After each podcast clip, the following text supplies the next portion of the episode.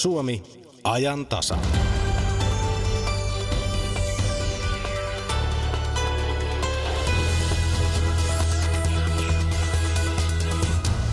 Me teemme työt ja lapset, maksamme verot, mutta mitään emme saa. Keskiluokka verotuloinen on hyvinvointivaltion kivijalkoja ja tuo äskeinen sitaatti löytyy tänäkin päivänä eh, verokeskusteluista internetistä. Mutta onko veroluokka pelkästään maksaja eikä ollenkaan saama puolella?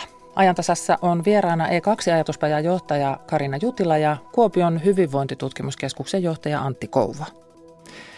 Tsekin ja Itävallan vaalit osoittavat, että Keski-Euroopassa puhaltavat nyt kovat nationalistiset ja rasistiset tuulet. Unkarissa kevään parlamenttivaalien kampanjointi on saanut varsin kummallisia piirteitä. Tästäkin tässä ajantasassa. Kolumnistimme Erkki Virtanen rakastaa tilastoja. Ehkä siksi hän osaa myös varoittaa niistä. Pohjoismaiden neuvosto kokoontuu tällä viikolla Suomessa. Suomi on tänä vuonna puheenjohtajamaa. Vallattomasti valtiopäivillä sijaan tänään ollaankin päättäväisesti Pohjoismaiden neuvostossa. Minä olen Kati Lahtinen. Hyvää iltapäivää.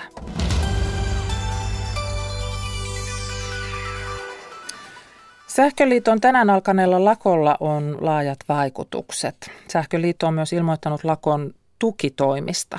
Lakon tukitoiminta on ylityökielto muun muassa sähköistys- ja sähköasennusalalle. Puhelimessa on nyt Sähköliiton puheenjohtaja Sauli Väntti. Hyvää iltapäivää. Hyvää iltapäivää.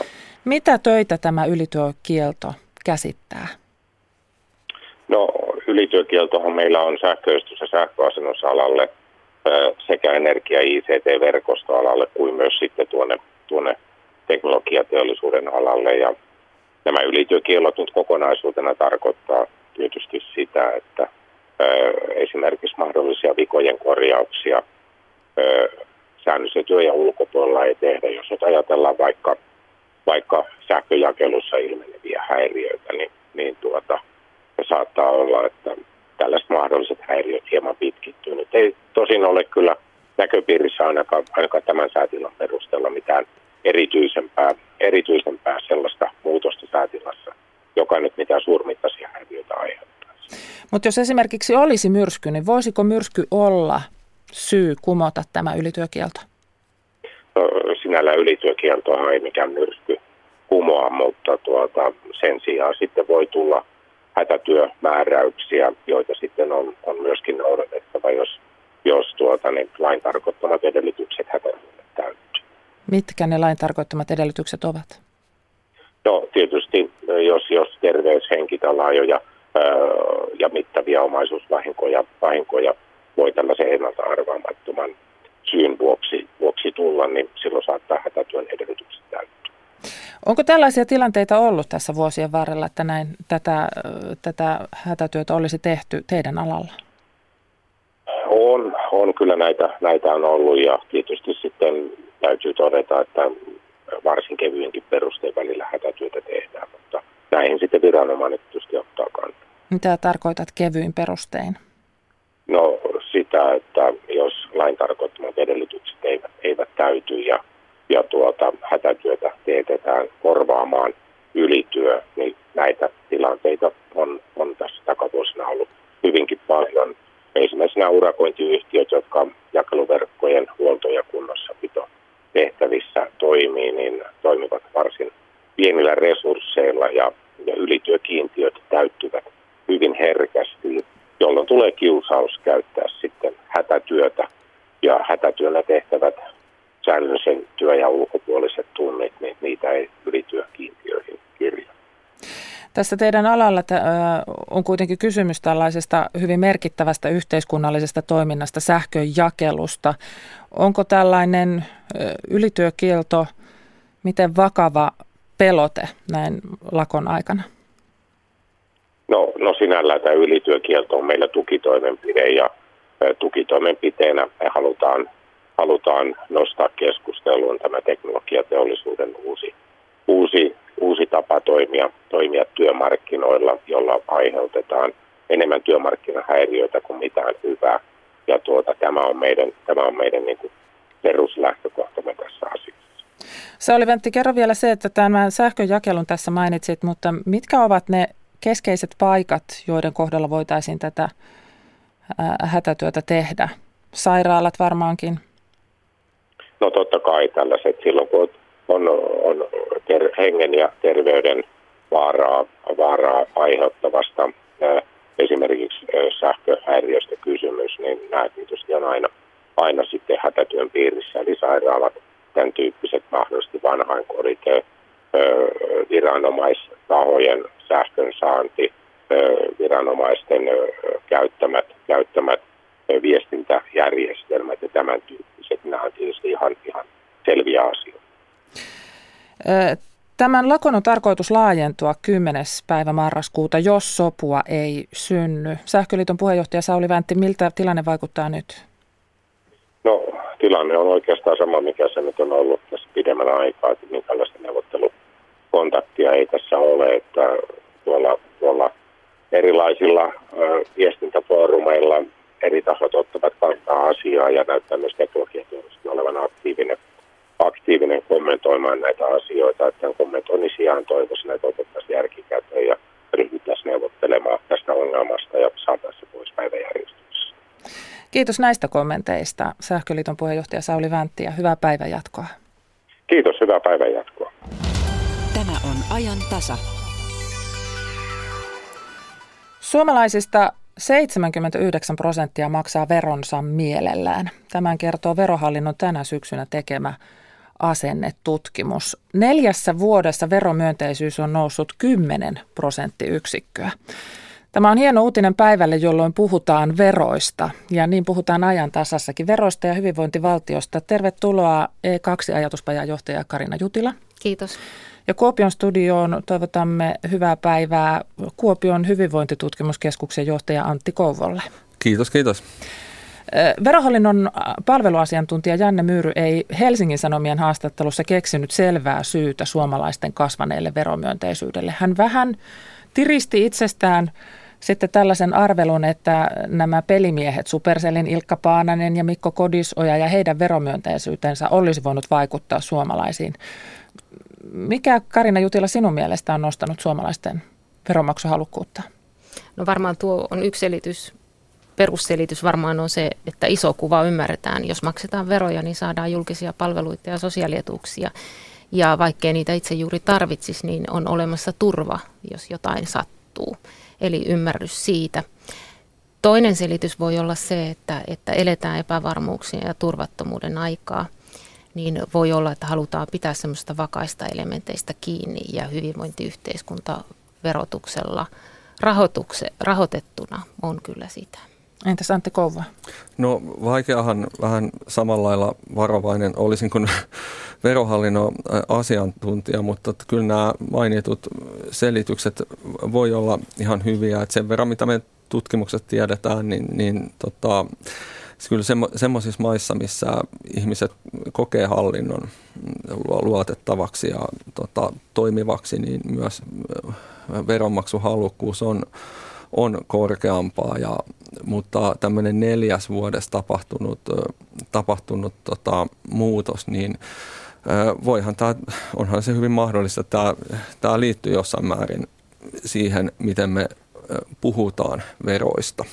Onko se sinun mielestäsi muuttunut se tapa? Koska se oma mielikuva, ja tämä nyt on ihan mutulla vetäsen tässä, mutta on se, että, että meillä kovin usein lasketaan hintalappuja ja sitä, että, että mitä veroina annetaan valtiolle, mutta se toinen puoli tavallaan unohtuu, niin onko siinä tapahtunut muutosta? No tämä on ihan samalla tavalla mutulla nyt minult, minultakin, mutta et, kun otettiin esiin vaan, että on julkisuuden henkilöitä, jotka on tuonut myös tämän, tämän puolen esille, että ää, toki tämä on meidän tapaisessa hyvinvointivaltiossa tämä on iso menoerä, maksetaan, maksetaan veroja, mutta että ollaan jotenkin semmoinen tuntuma voisi olla, että myös ollaan puhuttu siitä, että mitä näillä veroilla saa ja, siitä, ja mitä asioita ne on mahdollistanut. Ja esimerkiksi nämä Supercellin mm, tota, edustajat otettiin esimerkiksi, niin tässä on ehkä tullut tämmöistä näkökulmaa kuitenkin, mutta tätä nyt tietenkin, tämä on arvailua sitten multakin. Entäs Karina?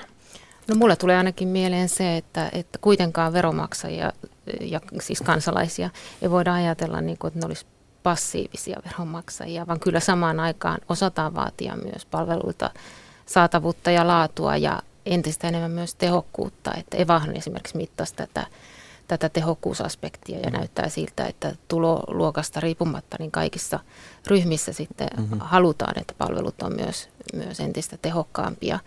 Ja jollain laillahan tässä varmaan tässä hintalappukeskustelussa näkyy myös se, että, että julkinen hallinto on jollain lailla kansalaisten hampaissa. Että ymmärretään, että, että veron, verorahoilla rahoitetaan sairaanhoitajia ja palomiesten työtä ja se on fine, mutta sitten jollain lailla koetaan, että hallinto on sitten jotain ylimääräistä ja, ja sen niin kuin linkkiä palvelujen konkreettiseen tuottamiseen ei aina nähdä. Tässähän on käyty viime vuodet aika paljonkin tämmöistä sote-keskustelua, jolloin tietysti nämä palvelut ovat nousseet ihan toisella tavalla pöydälle. Voiko se vaikuttaa siihen, että yhtäkkiä näemme, että ai niin, tätähän meillä on? Varmaan kriisitietoisuutta ja justi esimerkiksi tästä ikärakenteen muutoksesta johtuvia haasteita niin ymmärretään. Karina Jutila, sinä kirjoitit pari viikkoa sitten Kainuun Sanomissa tästä hyvinvointiyhteiskunnasta ja, ja kirjoitit siellä, että että meillä on tämmöinen negatiivisen näkemisen kulttuuri, että, että me painotetaan niitä epävarmuuksia ja vähän luodaankin sitä epätoivoa, mutta että kannattaisi ehkä esittää sitä kiitostakin, jottei jatkuva haukkuminen haurastuta demokratiaa. Avaatko vähän tätä ajatusta? No kyllä mulla on sellainen käsitys, että me eletään, eletään jotenkin kummallista aikaa, jolloin tämmöinen yleinen aggressiivisuus tai pessimismi tai, tai jopa pirujen maalailu on niin kuin se valtavirta ja sitten ääneen lausutaan hyvin harvoin tämän yhteiskunnan vahvuuksia. Et välillä tuntuu, että se pitää olla joku tutkija Yhdysvalloista tai, tai liikemies mm. Ruotsista, joka sanoo, että teillä on muuten aika hieno, hieno yhteiskunta. Että me ei itse haluta enää sitä ääneen sanoa. Ja tähän mä halusin siinä kolumnissa kirjoittaa, kiinnittää huomiota. Ja erityisesti siitä näkökulmasta, että muistetaanko me meidän lapsille ja nuorille ja, ja koululaisille kertoa, että mitä kaikkea näillä verorahoilla saadaan. Antti Kouvo, sinä väitöksessäsi pohdit tämmöistä kolmiota, jossa on kansalaisten luottamus julkisiin instituutioihin, verotuksen oikeudenmukaisuus ja keskinäinen luottamus myös tuntemattomiin ihmisiin. Minkälainen liima hyvinvointivaltio, siis tämä, jonka me näillä veroilla rakennamme, on ihmisten kesken? No tota, Oikeastaan sen verran tarkennan tuota kolmiota, että tosiaan yhdessä osatutkimuksessa myös oli yhtenä muuttujana kokemukset niin kuin verotuksen oikeudenmukaisuudesta. Mm. Eli verotus oli tässä yhtenä tämmöisenä julkisena instituutiona mukana, mutta tota, siis tässä on tosiaan vahvoja tai tämmöisiä erilaisia traditioita niin kuin lähestyä sitä, että minkä takia eri maissa ihmiset luottaa aika eri tavoin toisiinsa. Ja oikeastaan ihmisryhmisen väliset etäisyydet on yllättävän samankaltaisia eri maiden sisällä, mutta silti tämä taso siinä, että miten me voidaan luottaa tuntemattomiinkin kansa, kansalaisiin, niin, niin, nämä on, niin oikeastaan se luottamus tuntemattomiin kansalaisiin on aika vahvasti yhteydessä myös siihen, että miten oikeudenmukaisina, tehokkaina, luottamuksen arvoisina me nähdään meidän julkiset instituutiot. Ja sikäli Pohjoismaathan on tässä ollut perinteisesti kärjessä sekä ehkä hyvinvointivaltion anteliaisuuden suhteen, mutta myös näissä luottamuksissa, että näissä löytyy yhteys. Ja tämä on semmoinen arvotus, mitä edelleenkin hirveästi tutkijat yrittävät selvittää ja ratkaista, että mistä nämä yhteydet syntyy. No toimittajat on hyviä sitten oikaisemaan niitä tutkijoiden kyllä, miettimiä kyllä. mutkia, niin on, voiko sanoa niin, että, että tällainen pohjoismaistyyppinen hyvinvointivaltio, niin se lisää kansalaisten keskinäistä luottamusta ja siten jopa yhteiskuntarauhaa? Äh, no voidaan ainakin sanoa, että siis nämä on yhteydessä, nämä on yhteydessä toisiinsa nämä, nämä kaksi, kaksi asiaa. Voidaanhan me toisaalta ajatella, tietysti valitettavasti meillä ei ole pitkiä kyselyaineistoja tuonne just sotien jälkeiseen ajan, mutta, aikaan, mutta että voidaanhan me myös ajatella niin, että me, meidän täytyy luottaa jonkin verran myös toisiimme, että me pystytään luomaan tämän tyyppisiä instituutioita ja rakentaa tämmöisiä tämän vahva hyvinvointivaltio tai vaikka verotukseen liittyen niin kuin luottamus siitä, että muut eivät vapaa matkusta mm. ja minä maksan, niin kyllähän nämä ovat omiaan niin kuin, tota, edistämään tällaista yhteisöllisyyden ilmapiiriä. Mennään siihen kohta. Karina halusi tähän vielä sanoa. Niin, että kyllähän Pohjoismaat erottuu, erottuu muutamilta osin kansainvälisessä tutkimuksessa. Siellä on luottamuspääoma, kansalaisten hyvinvointi, onnellisuus, hyvä hallinto ja varsin iso julkinen sektori.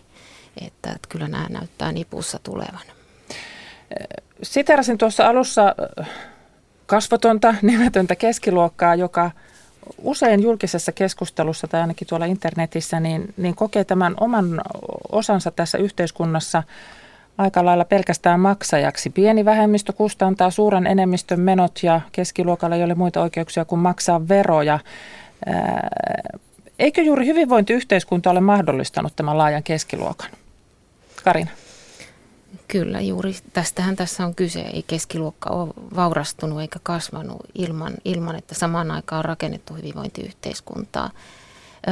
Mä kuitenkin panisin omiin omaan mittaluokkaansa tämän sosiaalisessa mediassa tapahtuvan kuohunnan, jossa sanotaan, että keskiluokka vain maksaa eikä saa mitään.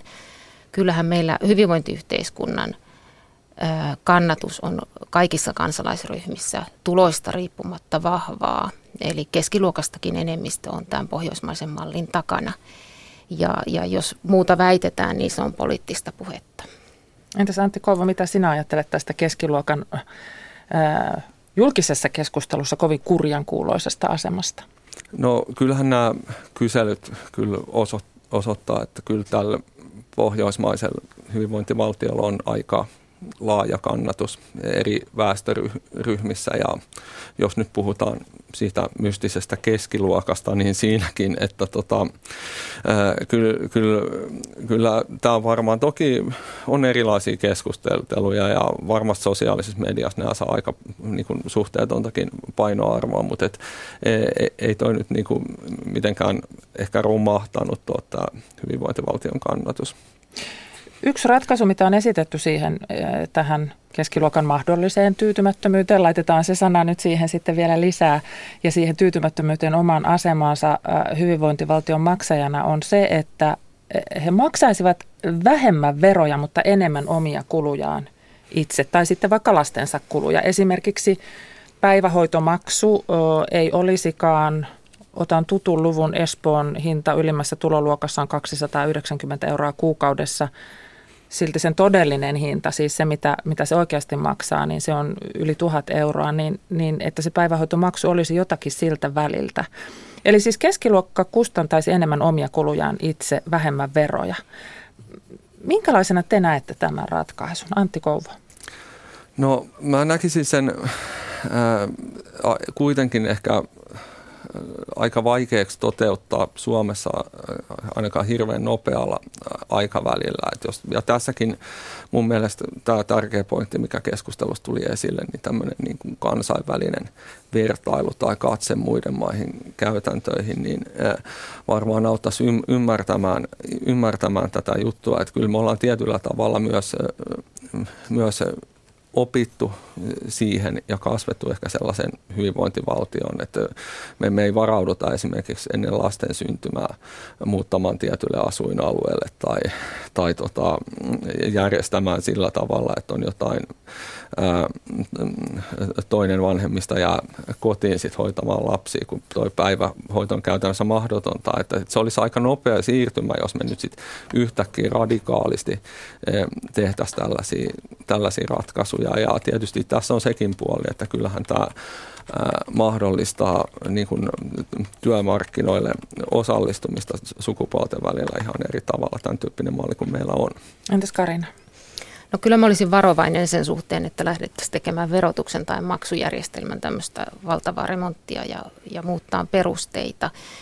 Me voidaan vaikka katsoa Yhdysvaltoihin, missä, missä kun nainen tulee raskaaksi, niin aletaan säästää lapsen koulutusta varten. Ja jos tulee kaksi lasta, niin sitten onkin jo melkoinen säästäminen edessä, jos halutaan korkeasti kouluttaa omat jälkeläiset. Se on aika raskas ja todella erilainen malli, mitä meillä on. Eli olisin hyvin varovainen perusasioiden purkamisessa.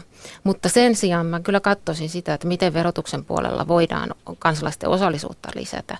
Ja, ja siellä on vähän kevyempiäkin keinoja käytettävissä. Esimerkiksi se, että, että sä voisit itse veroilmoituksessa vaikka prosentin parin verran määrätä maksamastasi verosta, mihin se suunnataan. Meneekö se nuorisotyöhön tai päivähoitoon siis tai korvamerkitä omia veroja. Niin, korvamerkitä omia verojaan, että et meneekö se puolustukseen tai, tai mihin se menee. Eli, eli semmoinen, semmoinen mun mielestä olisi tätä aikaa, että semmoinen rakennettaisiin. Tällaisia koneitahan välillä erilaisissa medioissa on ollut, mutta sitä nyt ei ihan virallisesti ole vielä tehty. Verokeskustelu jatkuu varmasti tästä päivästä eteenpäin. Kiitos E2 ajatuspajan johtaja Karina Jutila ja kiitos Kuopioon hyvinvointitutkimuskeskuksen johtaja Antti Kouvo. Kiitos. Kiitoksia.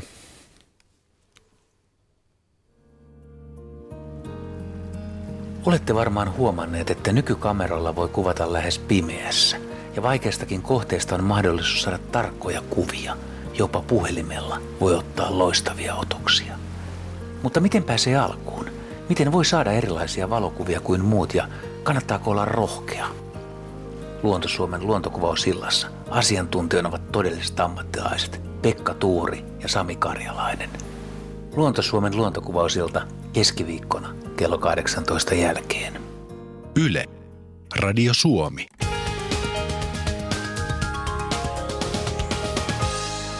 Liikennetiedote tie 101 eli kehä 1 Helsinki, väli Kannelmäen liittymä ja Hämeenlinnan väylän liittymä. Sinne ensi tiedote liikenneonnettomuudesta. Siis tie 101 eli kehä 1 Helsinki, väli Kannelmäen liittymä, Hämeenlinnan väylän liittymä, ensi tiedote liikenneonnettomuudesta.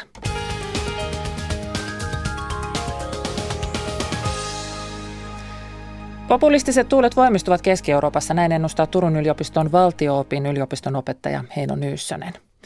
Tsekeissä ja Itävallassa on tänä syksynä käyty vaalit ja poliittiset kartat piirtyivät uusiksi.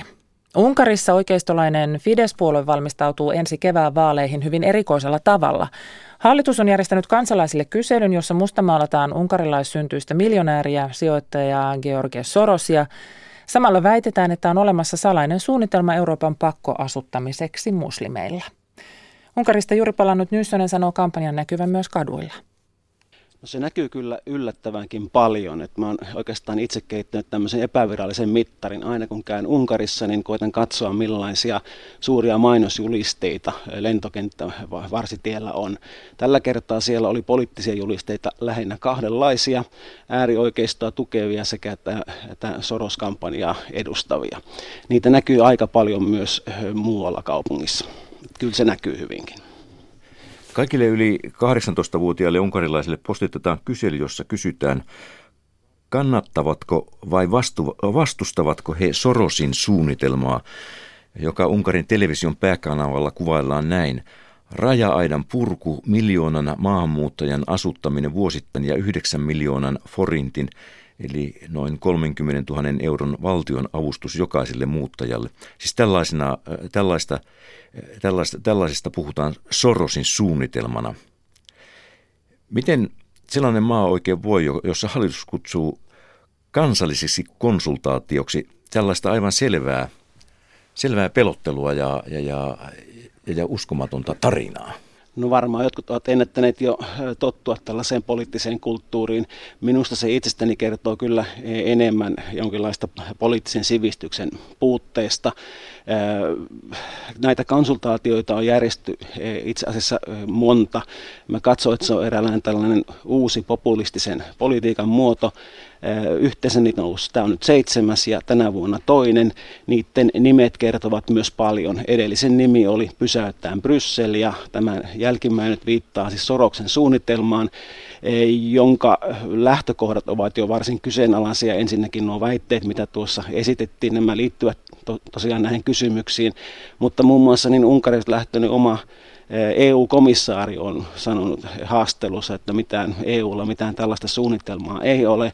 Tässä tavallaan käydään vaalikampanjaa, mutta minusta hyvinkin kyseenalaisin keinoin ja olen itse maininnut tavallaan, että minusta tämä alkaa muistaa jo George Orwellin kahden minuutin vihaa. Hänen 1984 kirjassa on semmoinen kohtaus, jossa jokaisen kansalaisen piti vihata kaksi minuuttia päivässä, päivässä niin epäsuosioon johtunut, joutunutta puoluejohtajaa kohtaan. Toki nämä tekniikat ovat hienovaraisempia, mutta jos joku tällainen yksittäinen ihminen nostaa niin tikun nokkaan, niin kyllä minusta tästä asiasta pitää olla hyvinkin huolissaan. Millä tavalla unkarilaiset suhtautuvat tähän maanmieheensä Sorosiin? Suhtautuminen on hyvin kahtiajakosta. Ne, jotka vastustavat hallitusta, niin näkevät Soroksen useimmiten hyvän tekijänä. Hän on lahjoittanut Unkariin erittäin paljon rahaa ja tämmöisen kansalaistoimintaan myöskin. Sitten he, jotka tukevat nykyistä hallitusta ja pääministeri Viktor Orbania, niin ovat ymmärtääkseni entistä enemmän niin hyväksyneet tämän hallituksen näkemyksen, jossa Soros on pelkästään kansainvälinen spekulantti, joka pyrkii sotkeutumaan Unkarin tuleviin vaaleihin ja nimenomaan Fidesz-puolueen tappioksi. Taustalla on Sorosin ja pääministeri Viktor Orbanin välille vuonna 2015 syntynyt kiista Unkarin pakolaispolitiikasta. Silloin Soros kaipasi pakolaisille humania kohtelua, mutta Orban, Orban pystytti rajoille aitoja. Sitten Sorosin perustama Budapestin keski-eurooppalainen yliopisto CEU sekä Sorosin rahoittamat kansalaisjärjestöt ovat joutuneet tulilinjalle, niin onko, kuinka, kuinka pitkään ikään kuin Orbán voi ammentaa tästä Soros-lähteestä? Siihen on vaikea sanoa. Itse asiassa minua jonkun verran jännittää, jopa pelottaakin, että mitä Unkarin pojat eli hallitus keksii seuraavasti. Näyttää yleensä siltä, että tilanne on erityisesti tänä vuonna vielä lisää vinoutunut. Jotkut puhuvat jopa, että Unkari ja sitä kautta myös Puola ovat siirtyneet eräänlaiseen autoritääriseen systeemiin. Unkarissa vaalit ovat keväällä. Puolitoista viikkoa sitten Tsekin vaaleissa suurimmaksi puolueeksi nousi miljonääri Andrei Babis. Babisin keskustaoikeistolainen Ano, joka sai noin 30 prosenttia äänistä. Tsekin parlamenttiin pääsi myös islaman vastainen SPD 11 prosentilla. Ja sitten viikkoa aiemmin tästä oli lokakuun puolivälissä Itävallan parlamenttivaalit, joissa voiton otti konservatiivinen ja oikeistolainen kansanpuolue ÖVP, jota johtaa nuori Sebastian Kurz. Millä tavalla luonnehditte Heino Nyssönen tätä vallalla olevaa politiikkaa näissä, näissä maissa? Siellä on siis Itävalta, Unkari, Tsekki. Mä tuossa äsken viittasin jo tämän tavallaan tämmöiseen niin kuin, ää, poliittisen sivistyksen puutteeseen. Ja mä näen tämän populistisen aallon myös osana, osana tätä, että jos joku ajatteli tässä vielä tänä vuonna Ranskan vaalien jälkeen esimerkiksi populismin selkä on taittunut, niin kyllä nämä viimeiset vaalituokset viittaa että tästä ei suinkaan ole, ole kysymys. Itävallassa voittajia oli oikeastaan kaksi, paitsi tämä äärioikeistolainen vapauspuolinen, myöskin kansanpuolue ÖVP, joka harjoitti tämän joulun aikana populistista agendaa, merkitsi huomattavaa siirtymää Itävallassa oikealle. Äärioikeisto äänimäärä, niin itse asiassa oli sen historian paras. Tämä ei ole oikein tullut kunnolla esiin. Tsekissä myöskin niin populismi ja oikeisto eteni ja siellä ehkä ähm, joudutaan miettimään, että mikä tämä Babisin ryhmittymä ANO, eli tyytymättömien kansalaisten toiminta. ANO tarkoittaa myös kyllä, mitä sitten on, koska se on libera- Euroopan tasolla liberaali äh, puolue Aldessa mukana. Eli tällaista liberaalimmasta populismista ehkä tässä nyt äh, puhutaan. Tsekissä maata todennäköisesti saattaa johtaa nyt yritysjohtaja, joka pyrkii johtamaan valtiota myös kuten, kuten yritystä. Eli jonkinlainen pragmaattinen, mutta, mutta samalla myös jollakin tapaa arvaamaton tulevaisuus näyttäisi olevan kyseessä. Yliopiston opettaja Heino Nyyssöstä haastatteli tässä Sakari Kilpelä.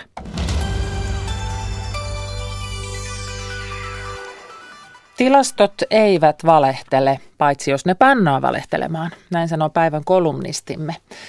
Joskus tilastointi voi olla jopa hengenvaarallista. Erkki Virtanen kertoo lisää. Vanha hokimahan on, että tilastot valehtelevat jopa enemmän kuin tavalliset valehtelijat. Eivät ne valehtele. Tilastojen tulkitsijat voivat kyllä tietoja väärinkäyttää tahattomasti tai tahallisesti, ja tilastoja voidaan tietysti väärentää. Hyvä esimerkki toistuvasta väärinkäytöstä on taas eilen niin sanottu naisten palkkapäivänä julkistettu tieto, että naisen palkka on 83 senttiä. Tämä on sinänsä ihan oikea tyhmän jakolaskun tulostilastoista, mutta tulkinta on tietoisesti väärä. Ja valitettavan moni uskoo siihen. Häpeän kaikkien meidän tilastoihmisten puolesta. Kimmokkeen tähän juttuun tilastojen väärentämisestä antaa tietysti Kreikka. EU painosti Kreikan tämän vuosikymmenen alussa irrottamaan tilastojen teon valtiovarainministeristä, koska siellä väärennettiin tilastoja. Pakon edessä helleenit perustivat itsenäisen tilastoviraston Elstatin, mutta Kreikka ei olisi Kreikka, ellei se olisi samalla asettanut erityisen poliittisen lautakunnan, jolle tilastoinnin tulokset piti alistaa, käytännössä siis edelleen väärennettäviksi.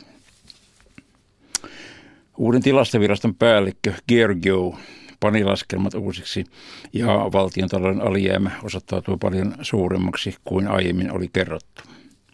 Päällikkö lähetti luvut, kuten kuuluukin, suoraan EUn tilastoviranomaisen Eurostatille alistamatta niitä poliitikkojen paranneltaviksi. Ja oikeutenhan päällikkö tämmöistä kurittomuudesta joutui. Kovin syyte oli, että menettelyllään hän aiheutti Kreikalle 171 miljardin euron vahingon. Näistä rikoksista miehelle on tähän mennessä tuomittu kaksi vuotta vankeutta ehdollisena ja lisää syytteitä on tulossa. Väärennettyjen tietojen antamista aiemmin ei syytetä ketään. Tämän tilastojen väärentämislautakunnan EU sentään pakotti Kreikan lakkauttamaan. Tänään Suomessa on suuri kansallinen kateuspäivä, kun viime vuoden verotustiedot julkaistaan. Pari sanaa verotuksen historiasta, nimenomaan tilastonäkökulmasta. Väestölaskentoja on tehty jo neljä vuosituhatta, ensimmäisenä tietysti Kiinassa – Väestön rekisteröinti tapahtui nimenomaan verotuksen takia. Ja siksi väestölaskelta yritettiin tietysti pysytellä piilossa. Olen itsekin yrittänyt eläkeläisenä lymyillä Tammelan salomailla, mutta eipä se auta.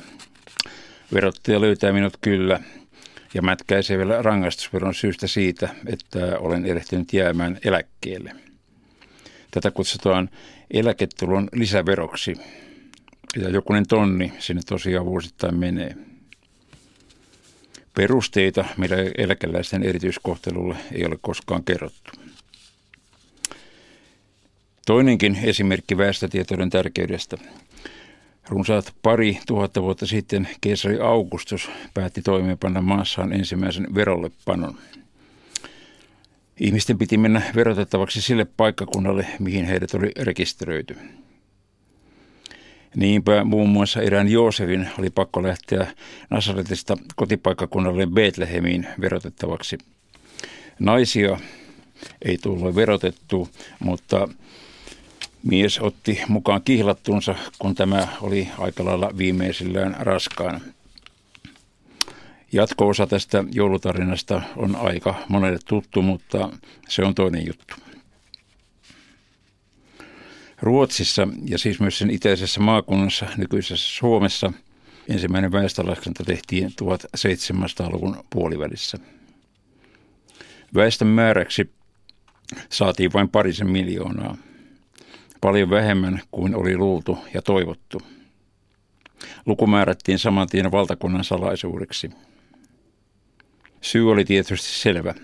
Jos naapurimaat saisivat tietonsa Nämä luvut, ne pystyisivät saman tien laskemaan, kuinka pieni olisi Ruotsin armeija, jos sinne päin lähdettäisiin hyökkäilemään. Kovempaa kättä käytti väestölaskennassa paljon myöhemmin isä aurinkoinen Josef Stalin. Hän päätti vuonna 1937 varmaan myöskin osittain sotilaista syistä teettää maassa väestölaskennan. Hän antoi myös ymmärtää, että sopiva lopputulos voisi olla ainakin 168 miljoonaa neuvostokansalaista. Kun laskenta alkoi lähestyä loppuaan, alkoi näyttää siltä, että väkiluku jäisikin noin 162 miljoonaan. Ja tämähän ei sotaa jo onnasteleelle diktaattorille sopinut. Hän keskeytti laskennan. Tärkeimmät laskijat likvidoitiin ajan ja maan tapaan pysyvästi ja vähemmän tärkeät lähetettiin Siperiaan parantelemaan laskentaosaamistaan. Stalin määräsi uuden laskennan. Nyt hommissa olivat paremmat laskijat. He päätyivätkin peräti lukuun 171 miljoonaa. Tulokseen pääsemistä varmaankin helpotti Stalinin ennakoima lopputulos ja ennen kaikkea edellisten laskijoiden karu kohtalo. Kuka vielä sanoo, että tilastomaailma on tylsä? Kolumnistina tänään Erkki Virtanen.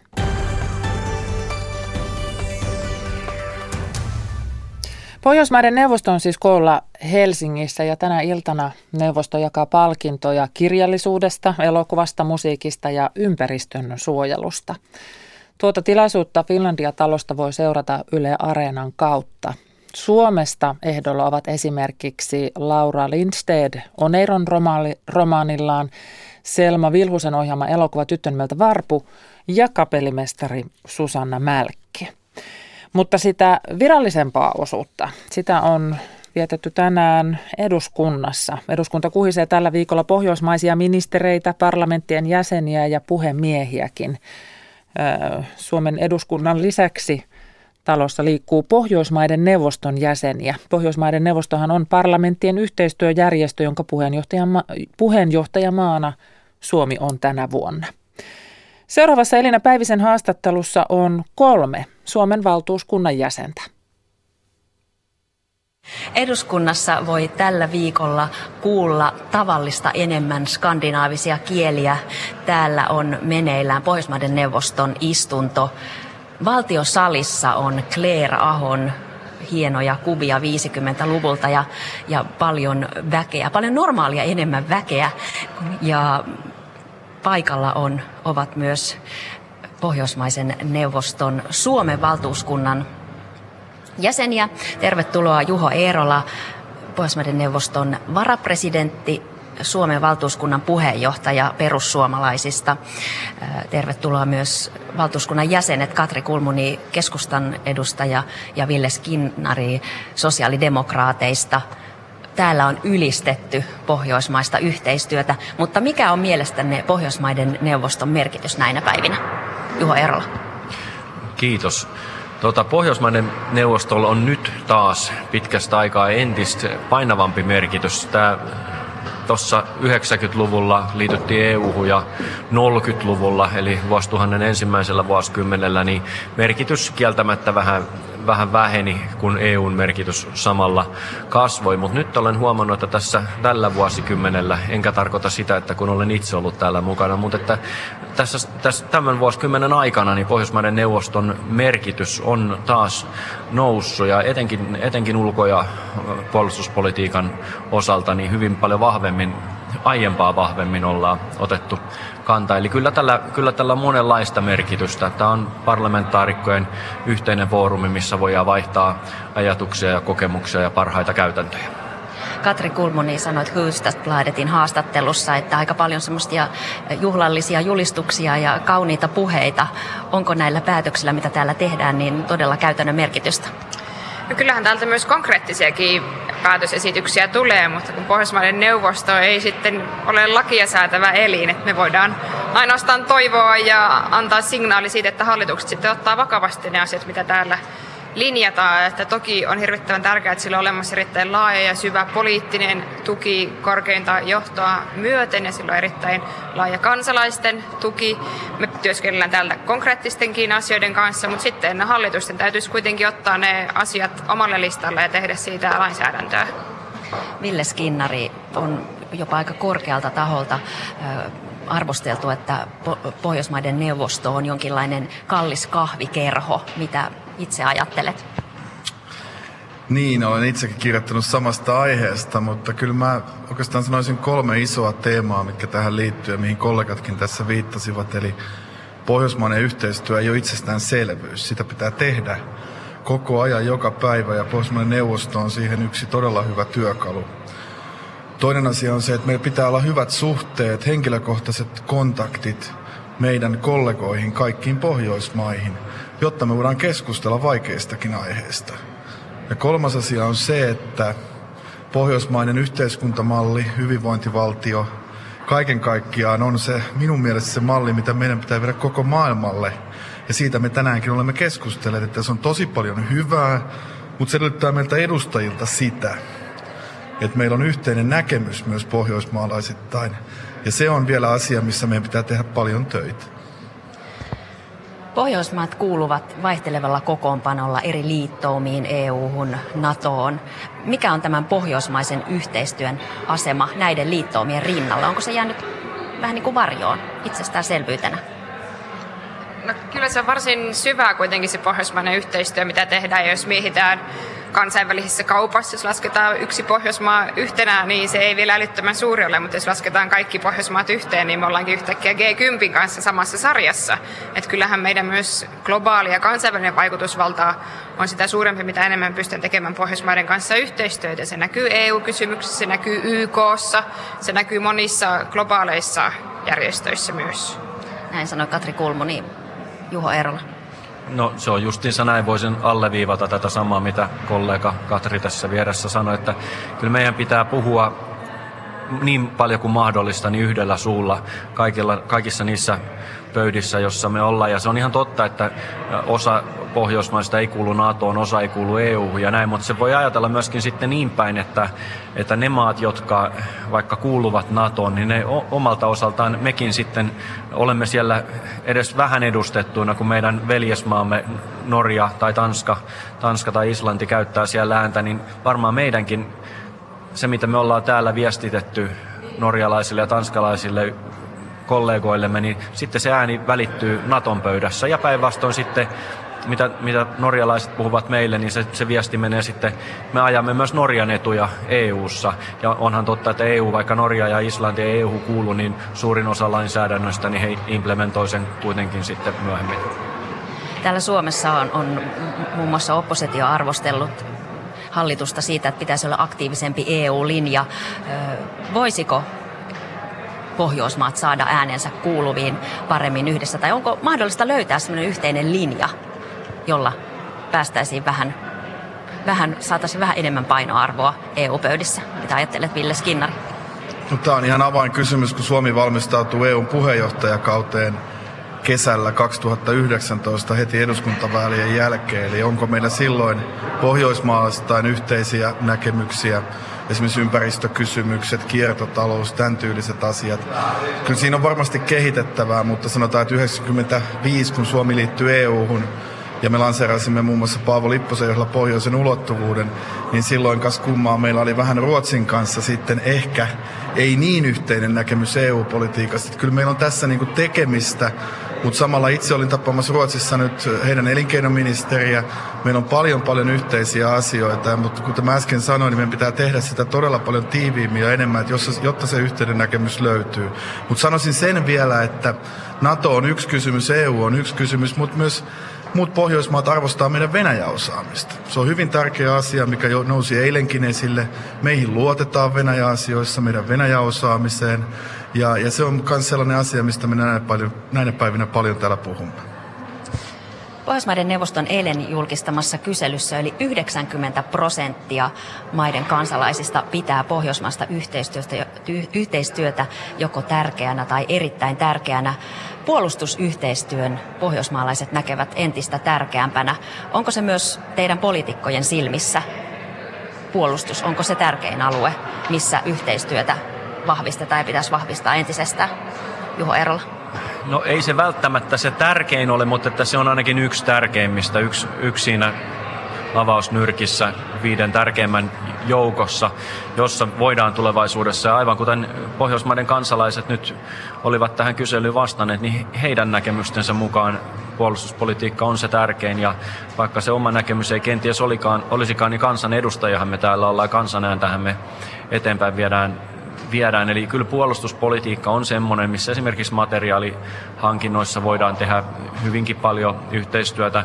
Nostaisin myös ihan uutena esille reserviläistoiminnan, jossa Pohjoismaat keskenään voi, voi hyvinkin paljon tehdä yhteistyötä. Ja sitten tämä uusi uhka, mikä nyt on oikein muotisana, tämä kyber, kyberturvallisuus ja siihen puoleen liittyvät uhat, hybridiuhat, niin tämän tyyppinen osaaminen, mitä Pohjoismaissa on, niin jos yhdellä Pohjoismaalla on sitä osaamista, niin sitä on helppo levittää muualle ja olla valmiimpia torjumaan myös tämän tyyppisiä uhkia, jos toimimme yhdessä.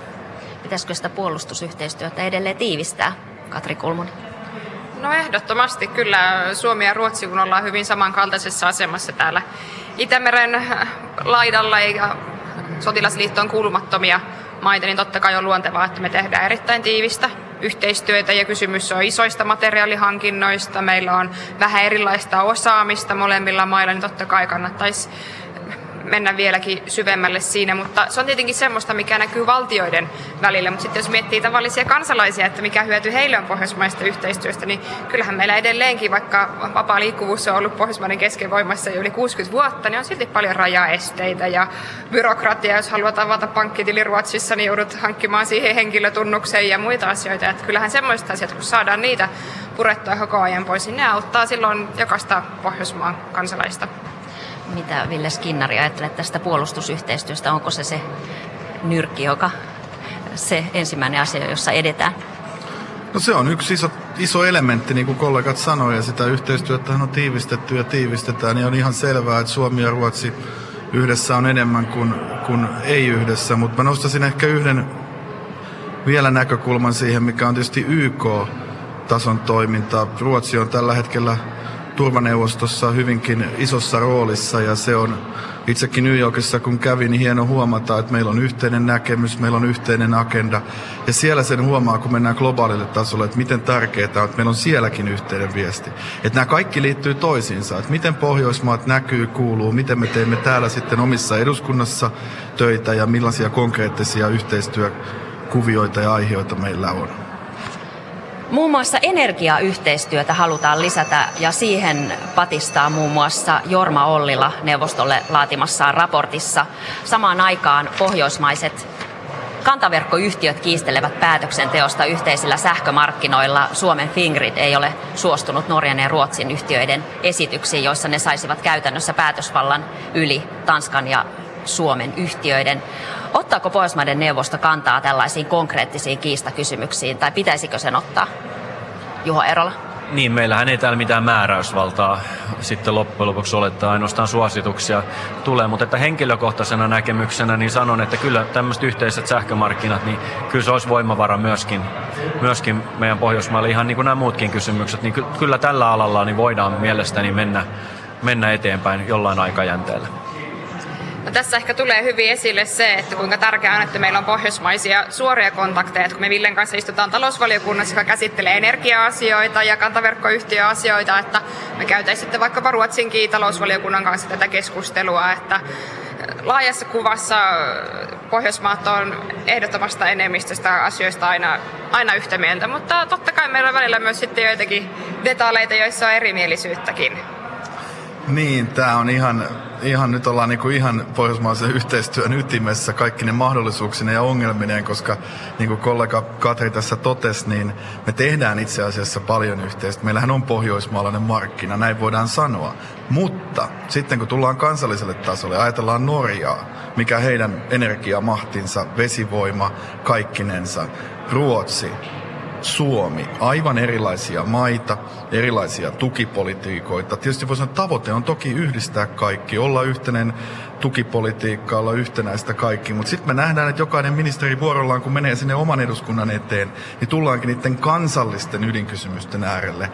Ja tämä ei varmaan koskaan tule poistumaan, mutta se, että mitä enemmän me löydetään niitä yhteisiä nimittäjä, täytyy kiittää Jorma Ollila, hän teki todella hyvää työtä, mutta oikeastaan tästä se jatkuu, että me saadaan tällainen pohjoismaalainen sähkömarkkina, sanoisiko 2.0, jolla me ollaan nyt jo yksi sukupolvi muuta Eurooppaa edellä. Eli pitää muistaa, että me on tehty tosi hyviä juttuja täällä pohjoisessa. YK ympäristöohjelma totesi eilen, että valtioiden on kiristettävä ilmastotavoitteita, jotta Pariisin ilmastosopimuksen sitoumuksiin päästään. Koordinoivatko Pohjo- Pohjoismaat esimerkiksi ilmastosuunnitelmia tai uusiutuvan energian malleja nyt riittävästi? Katri Kolmoni? No, kyllähän niissä on erittäin läheistä dialogia ja kyllä taitaa olla niin, että aina kun ministeri lähtee Suomesta neuvottelemaan Brysseliin, niin eikä katsota, että mitä meillä Pohjoismaan kollegat on. Jos tarvitaan tukea sieltä, niin sitten sitä haetaan sieltä. Ja jos miettii globaalissa kuvassa, niin toki YKssa toimitaan paljon yhdessä ja kaikilla Pohjoismailla on erittäin kunnianhimoiset tavoitteet, että kyllä me myös vähän toinen toisiamme sitten myös ruoskitaan vielä, vieläkin korkeampiin suorituksiin. Että Pohjoismaat on monessa asiassa niin paljon myös edellä edellä joitakin alueita, että sitten jos tulee jotakin kritiikkiä takapakkeja, niin se on silti niin kuin tosi pitkän matkaa kunnianhimoisemmalla tavoitteella kuin toisaalla päin.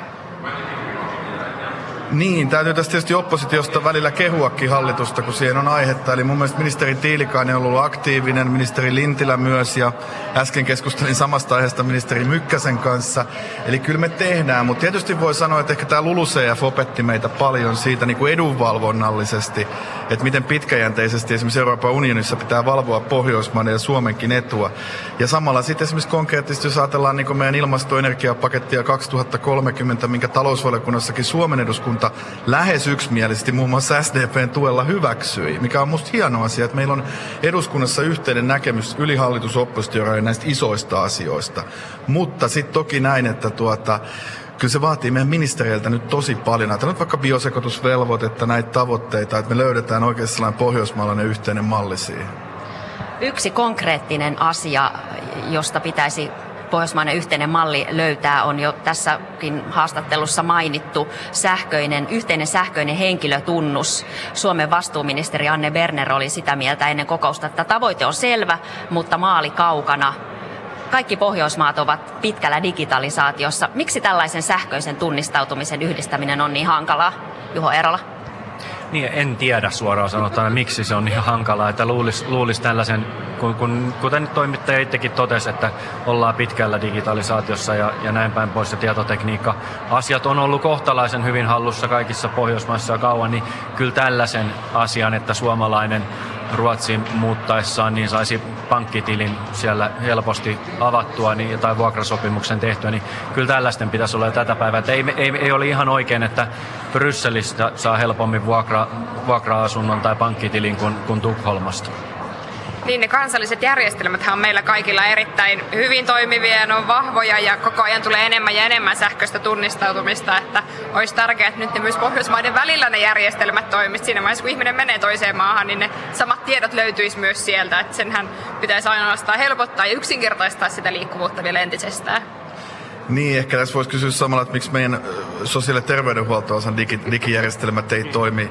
Tässä ollaan vähän saman ison asian äärellä, että me ollaan rakennettu tällaisia ihan massiivisia, voisi sanoa autotehtaille sopivia toiminnanohjausjärjestelmiä ja siinä vaiheessa, kun muut maat on osannut tehdä pieniä ketteriä asiakassovelluksia. että ehkä tässä on vähän sellainen isompi oppi meille suomalaisille kaikille, mutta samalla myös muillekin Pohjoismaille, että joskus vähemmän on enemmän, eli me tehtäisiin sellaisia käytännön hyviä asiakassovelluksia, eikä aina yritetä sitten ratkaista sitä koko järjestelmää ennen kuin me on päästy siihen ihmiseen saakka, että tämä on, sanotaanko mikä meille tulee päivittäin tässä kuuluisessa sotessakin, ihan sama juttu eteen, niin että työ jatkuu.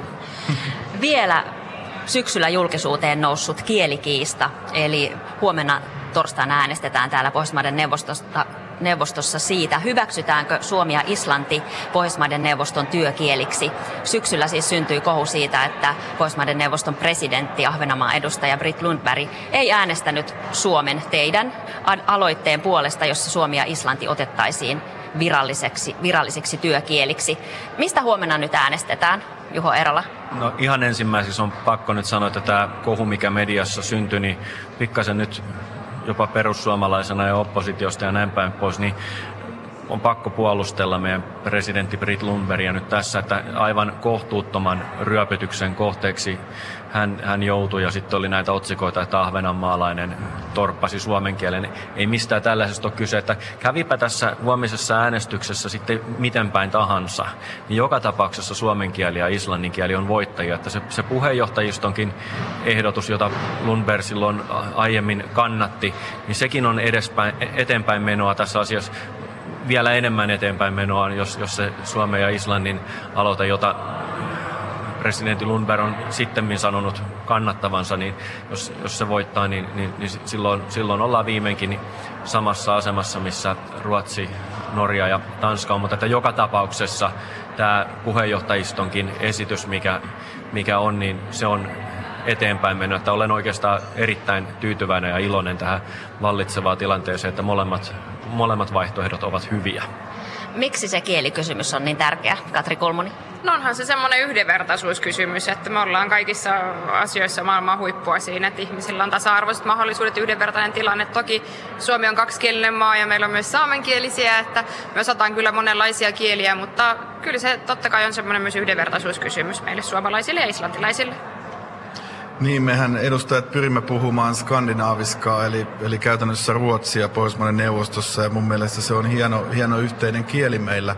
Mutta kyllä, niin kuin sanottu, niin kyllä nämä kansallisesti nämä on isoja asioita yhdenvertaisuuden näkökulmasta ja mä uskon, että me huomenna löydetään sellainen kompromissiratkaisu, mikä kelpaa kaikille. Me toivotaan, ainakin me sosiaalidemokraatit sitä ja varmasti tähän asiaan palataan sitten seuraavana vuonna ja seuraavissa kokouksissa.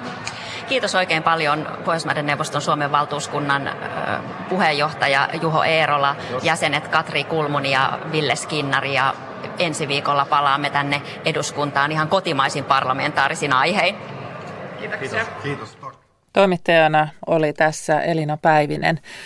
Pohjoismaiden neuvosto jakaa siis tänä iltana palkintoja kirjallisuudesta, elokuvasta, musiikista ja ympäristön suojelusta. Ja tuota Finlandia-talolla pidettävää gaalaa voi seurata Yle Areenassa ja Yle Teemalla kello 20 alkaen. Siis tämä Pohjoismaiden neuvoston palkintokaala näytetään Ylellä.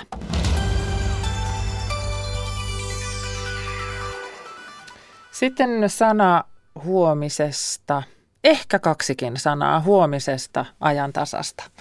Huomenna aamupäivällä ajantasassa puhutaan influenssasta ja rokotteista. Kenen kannattaa influenssarokotus ottaa ja mitä haittaa rokotuksesta voi olla? Entä miten takavuosien rokotuskohut ovat muuttaneet alan ja viranomaisten toimintatapoja? Maaseudun ja maatalouden ongelmista on ajantasan lähetyksissäkin kuultu monen monta kertaa, mutta luvassa on positiivisiakin uutisia. Tulevaisuuden tutkijan mukaan monet ongelmat tulevat helpottamaan, mutta aikaa se vie.